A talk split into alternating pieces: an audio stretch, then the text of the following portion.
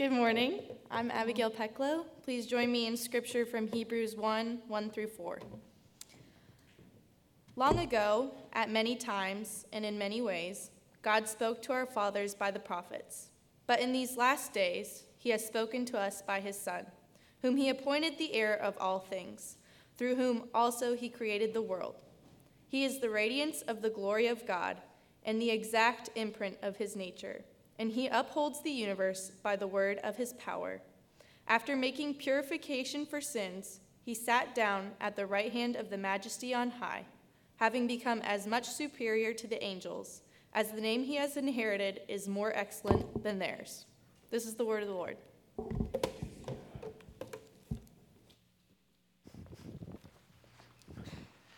Hey, good morning, Faith Church. You can go ahead and take a seat those of you with kids, I can see what you're thinking right now that you're like, oh no, there's been so much talking and now a whole sermon. Well, we're going to try to do this uh, a little bit short shortened form, so I'm going to talk faster and, uh, and get through this uh, introduction to the, the book of Hebrews a little bit quicker so we can still get out in time to uh, beat the other churches to uh, Bob Evans or wherever we go for lunch afterwards. Uh, we're starting this series in Hebrews we're calling Greater Than greater than, because all throughout the book, over and over again, the author of the book of Hebrews makes this argument that Jesus is greater. Greater than Moses, greater than angels, greater than Joshua, greater than the prophets, greater than Aaron, greater than Melchizedek, on and on and on. Uh, the author says Jesus is greater. Comparisons just sort of seem to be the nature of the game. I coach a, a kid soccer team. I think I've talked about it a little bit. And I've got some kids who are pretty good. And after every game and during every game, I keep catching them saying things like, I scored more goals than you. I'm better than you are. It's something we can't help but do compare ourselves to others, compare one thing to another, not necessarily to find out which is best, but at least which is better. The author of this particular letter, as he's reading the Old Testament, keeps reflecting on this fact that Jesus is better, better than all the things he's read about before. And so, this, this letter, this sermon, whatever you want to call it, is an exploration of this theme Jesus is better, he's greater than. We're going to take the next I don't know, eight, nine months, the rest of the school year, basically, to walk all the way through the entire book, seeing over and over again Jesus is greater greater than anything we could compare him to. It's an argument, Jesus is greater, that starts from the very first paragraph of the letter. Hebrews 1 1 uh, is where we're starting.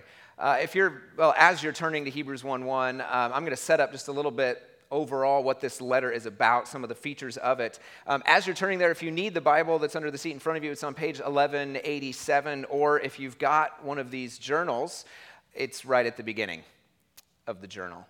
Uh, these are great. You can grab them down at the Welcome Center for just a couple of dollars. Uh, grab one, follow along. If you're OCD like me and you want to make sure you allot the proper space for sermon notes week to week, you get this much space for me, and then next week you get all of this for Jeff, all of that for Jeff, and the next page at the very top for so any, anyway, you can feel free to use that whole first page on me this week, and Jeff gets plenty of space next week.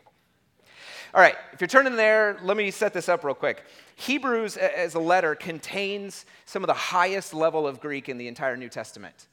Uh, it's it's the, about the most densely argued and theologically technical book that we have. Reads a lot like a sermon uh, until you get to the end, and then some of the more traditional stuff like letters uh, that letters have begins to show up. But all the way through, it's like we are reading a sermon, a sermon delivered in a kind of classically Greek oratorical style, uh, but with some North African Jewish influence on its theology. It's a fascinating book.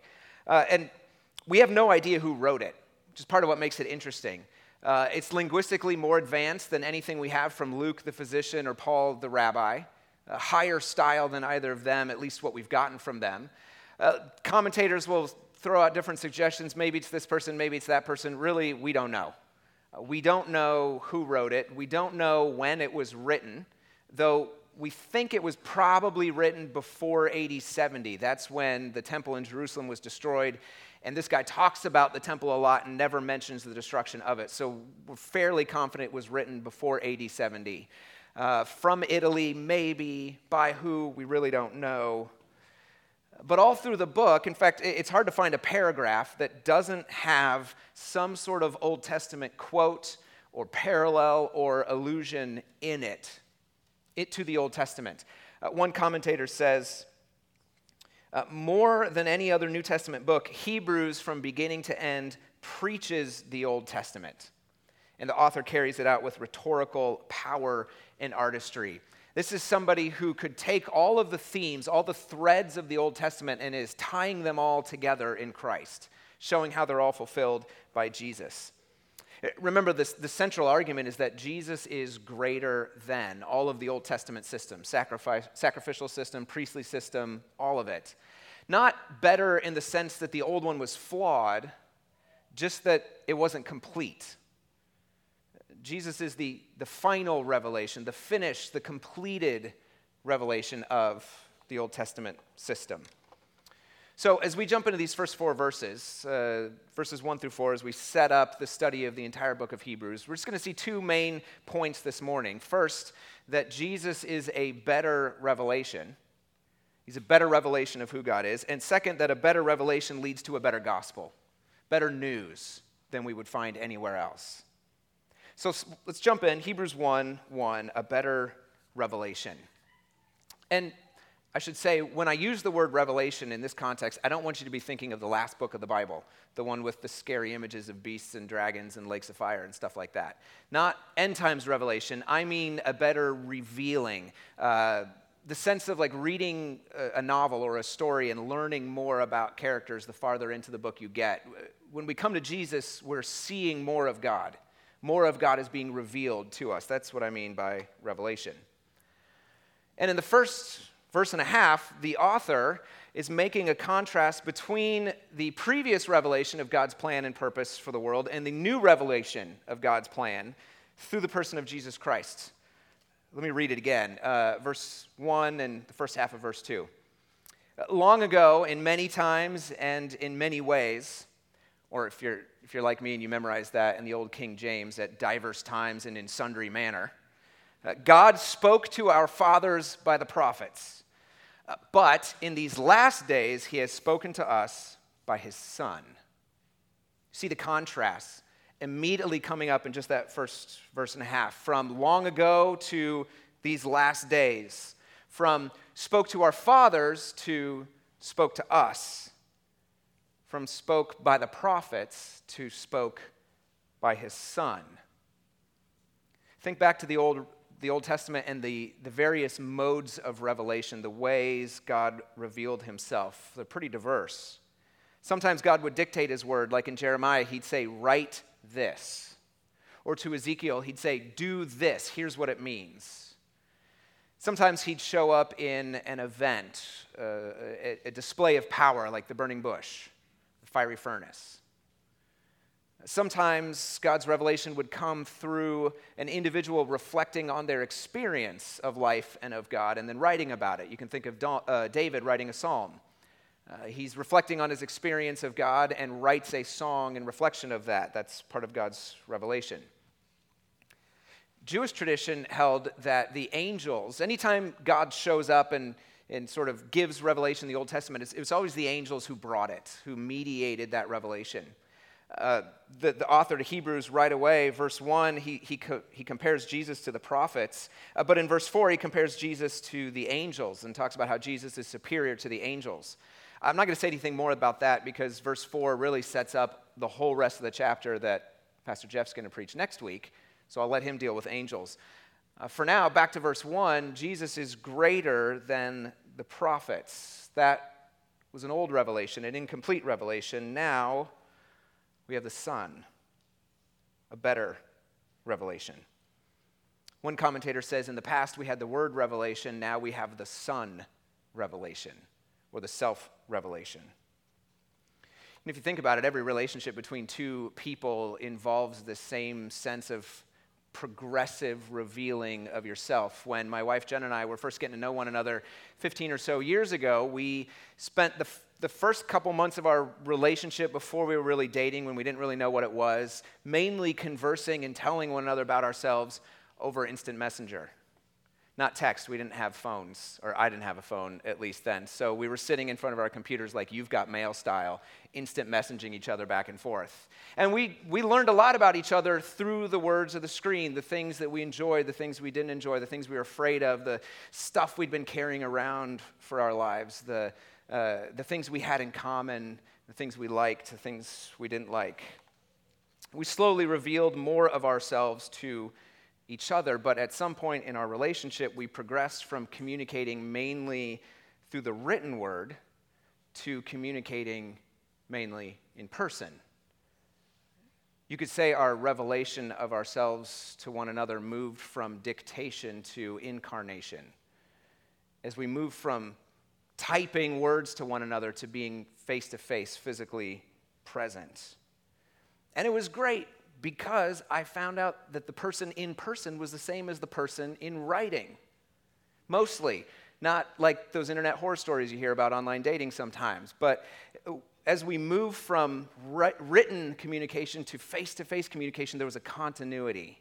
It's the same person, just a better and a fuller revelation the author of Hebrews is arguing that basically the same thing is happening, the same pattern is playing itself out in humanity's relationship with God.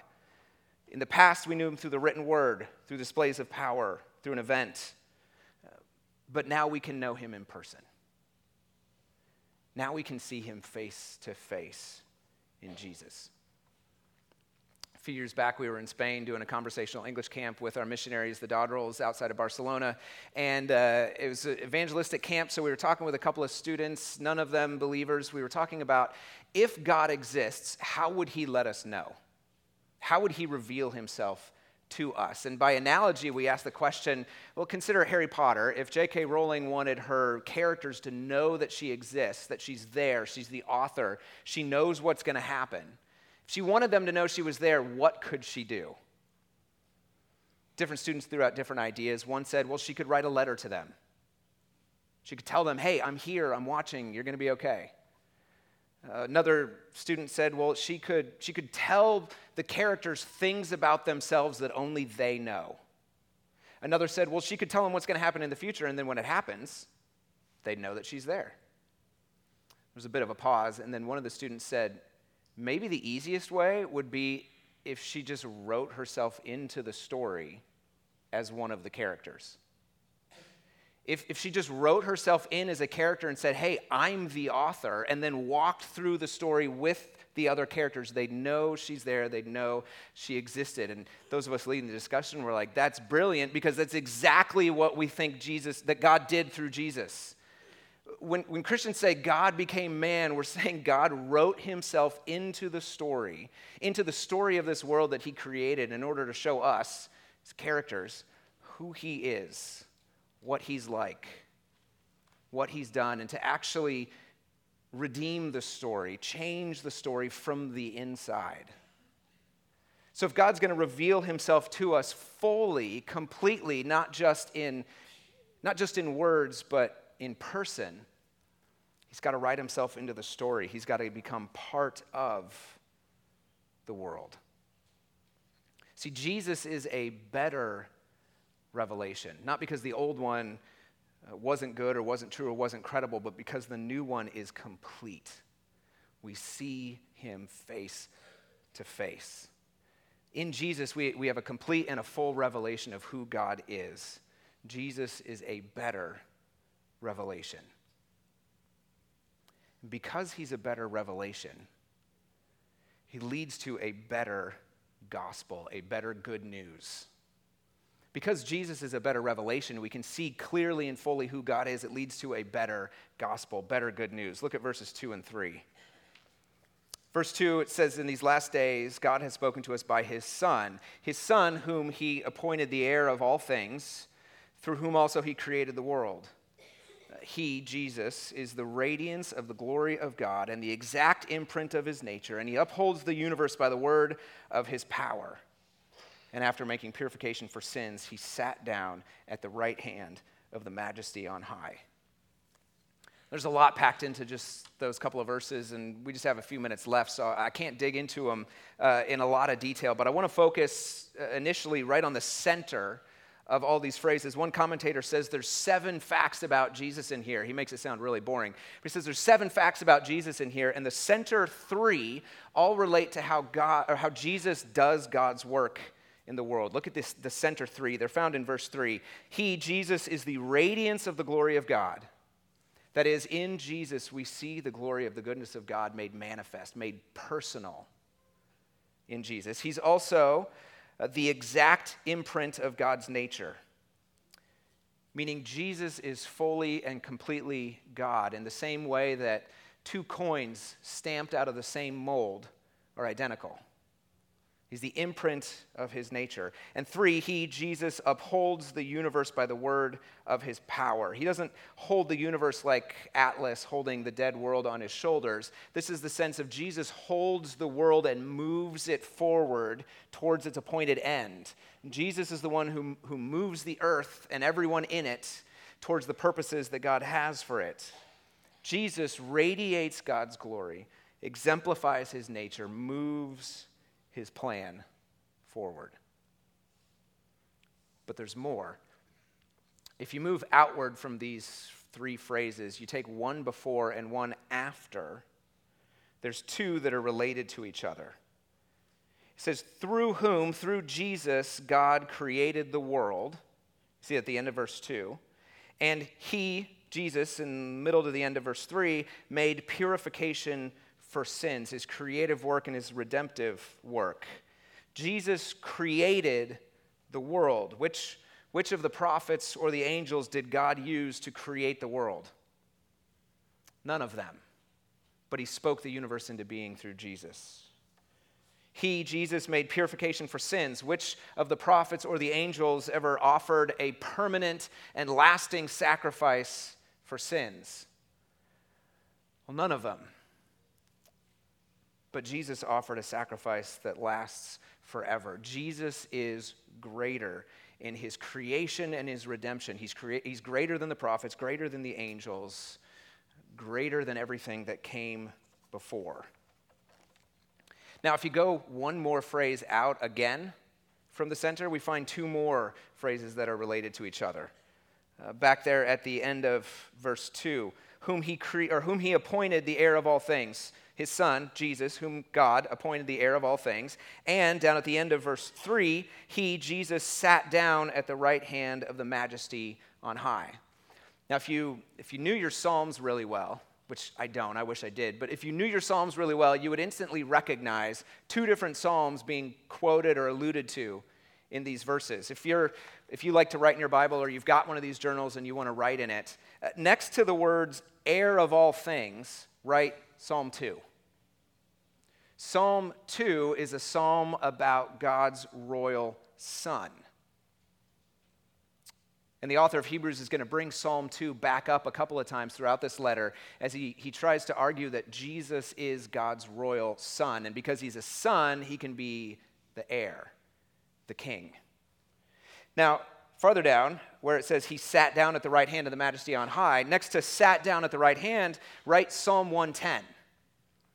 Psalm 110 is a psalm about God's royal priest, the, the mediator between God and man, the one who stands between God and humanity. And again, the author of Hebrews is going to bring this psalm up over and over again as we go through the letter, arguing that Jesus, not just God's royal son, but also God's priest. He's king, he's priest, he's a better prophet, he's a better messenger, better than the angels. Over and over and over again, he argues Jesus is greater. Now, I just blew through those themes amazingly fast because we're going to come back to all of them throughout the course of the next eight or nine months. It's, it's like the author is sort of giving us giving us his thesis statement right up front. He's saying, Here's all these things about Jesus. I'm just going to put them on the table now because I'm arguing for them later. But for now, we're just supposed to feel the cumulative weight of all of this that Jesus is greater. And because he is greater, a better revelation, it leads to a greater and a better gospel. Gospel meaning, you probably know this, the word gospel means good news. Right? Gospel, good news. The very beginning of Hebrews, first four verses, the author is saying, Let me tell you the news. I don't know if you've heard yet, but let me tell you the news. And he gives good news, not good advice. See the difference? He's giving good news, not good advice. Advice is a suggestion for what you need to do. News is a declaration of what has already been done. See the difference? Advice says, hey, I got a suggestion for you. Here's what you should do. News says, let me tell you what has been done. And in Jesus, we have good news, not just good advice. Let me illustrate the difference. If I were to tell you, you know, hey, in Jesus, we have a better revelation that God loves you and he wants you to be happy, and all he really cares about is that you be nice to one another and ask him for help from time to time when you need it. That's not good news. That's good advice, maybe, if it's true, but it's not. So it's not great advice. But it's definitely not news, it's not gospel. If I were to tell you, hey, in Jesus we have a better revelation, all you have to do is believe a certain set of propositions. I'm going to tell you a bunch of facts about who Jesus is and what he did, and if you believe that, then God will accept you. Again, that's good advice. Hey, here's the way the world is. You should understand the way the world is. It's not good news. It's not gospel. Another way of looking at it, I could tell you in Jesus we have a better revelation. All you have to do is clean up your life enough, uh, repent, really mean it this time, turn back to God, and, and Jesus will accept you, or God will accept you through Jesus. But again, that's not good news. That's good advice. Here's how to respond in light of what you've heard. That's advice, not news. News is a statement about what has already been done, not what you have to do to get God to accept you. In Jesus, we have a better revelation of God and therefore a better gospel, better news, not just better advice. And Hebrews starts with the declaration of the news. In Jesus, all that has to be done has been done. In Jesus, everything that had to be done to fix the broken relationship between us and God, to pay the debt we owe God for our misguided and selfish attempts to take our life into our own hands, all of that has already been done in Jesus.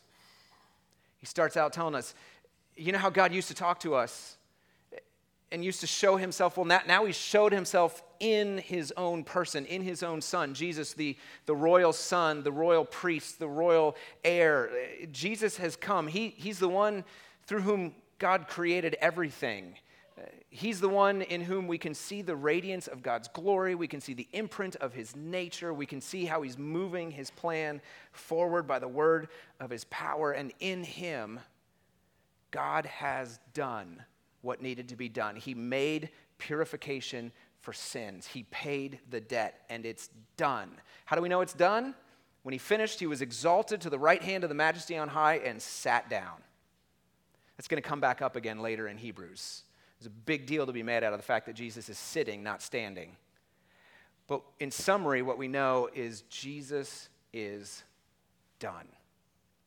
Everything that had to be done has been done. There's nothing left that you or I have to do. Nothing. That's the good news. Now, what are we supposed to do with news? Well, you do two things whenever you hear any news. First is you take it in, you hear it, and then you respond to it. You begin to live in light of that news what has happened changes the way you live, the way you see yourself, and the way you see the world around you. So, the first thing we have to do is hear the good news. In Jesus, we have a better, a fuller, a more complete revelation of God, which shows us all that has to be done has been done. Maybe you're here and you've been beating yourself up for years. You keep finding yourself coming back to the same habits, the same patterns, the same relationships, the same brokenness over and over and over again, and every time you swear it's going to be different, and it never is. Jesus is greater. He's greater than that experience, and He's not telling you, hey, just clean yourself up, try a little harder, exercise a little more wisdom and self restraint, and then I'll love you. He's saying everything that has to be done has been done. Or maybe you're here and you've been a Christian for years, but it just doesn't seem to be working for you the way it used to. The older we get, the more we realize life is a little more complicated than the bumper sticker version of Christianity that we maybe adopted or accidentally sort of picked up as we were growing up, getting the simplified version of things. Jesus is greater.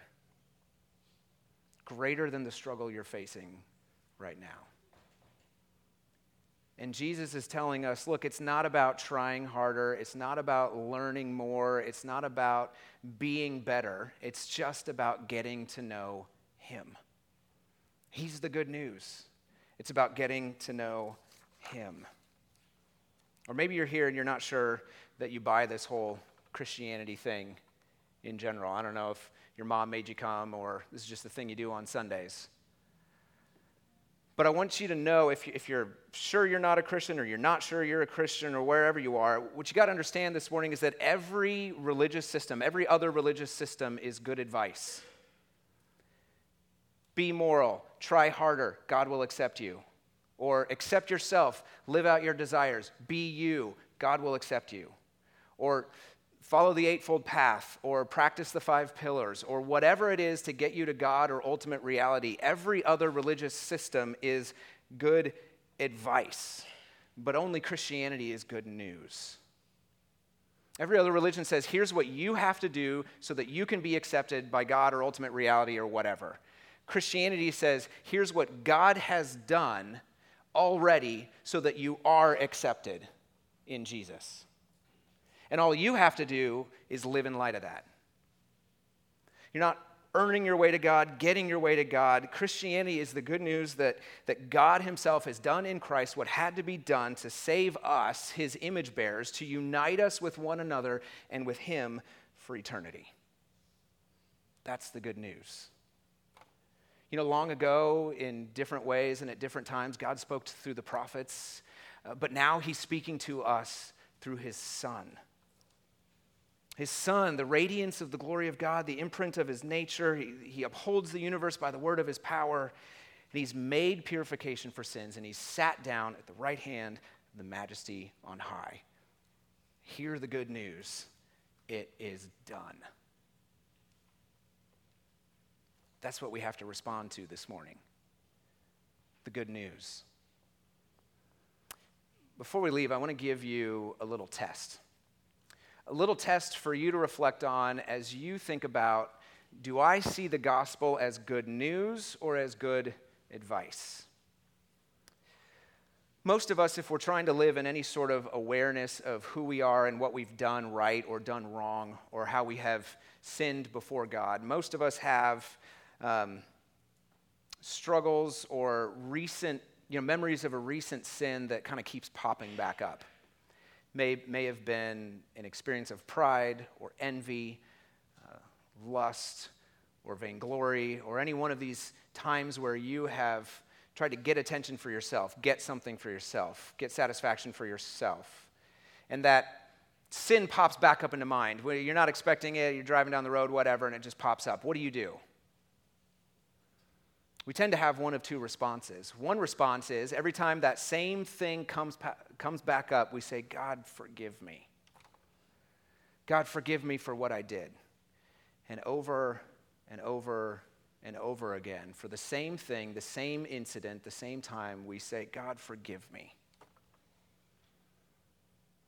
Or when that thing pops up and comes to mind, over and over and over again, we say, God, thank you that I'm forgiven. See the difference? If something comes to mind and we say, God, forgive me again for the same thing that we've already asked for forgiveness for, then we think of the gospel as good advice. Here's what you got to do to get God to accept you you just got to be really repentant. You've got to really ask for forgiveness. You've got to mean it this time. Over and over and over again, you got to beg God to forgive you. That's what you have to do to be accepted. The gospel says everything that has to be done has been done. And so when something comes back to mind and you realize, ah, I yelled at my kids, I was short with my spouse, I cheated on a whatever, and I, or I did whatever thing, it comes back up and it just keeps coming back up. And you say, God, I have asked for your forgiveness. I know you have forgiven me. Thank you that you have forgiven me. Help me to live in light of the forgiveness. That's the gospel. That's how you know that when you think about the gospel, you think of it as news, not advice a better revelation of who Jesus is, which we're going to get all the way through this book of Hebrews, leads to a better gospel, a better good news. And we're going to spend the next nine months or so walking through this letter over and over, seeing how Jesus is greater greater than any other way we could try to come to God, greater than any of the things we try to do to make God love us, greater than any of the others who came before that pointed the way to God. Jesus is greater. This morning, our response is simply to hear the good news. What has to be done has been done, and to live in light of that. Let's pray. Father, you have given us great news. Not just great advice. There's nothing for us to do except hear the news and respond to it. God, you are greater than we could ever imagine. And in Jesus, we see the, the culmination, the end, the, the fulfillment of everything great that came before. Jesus is greater. I pray that you would help us as a, a people who belong to Christ to rest in the news of what Jesus has done for us. In his name we pray.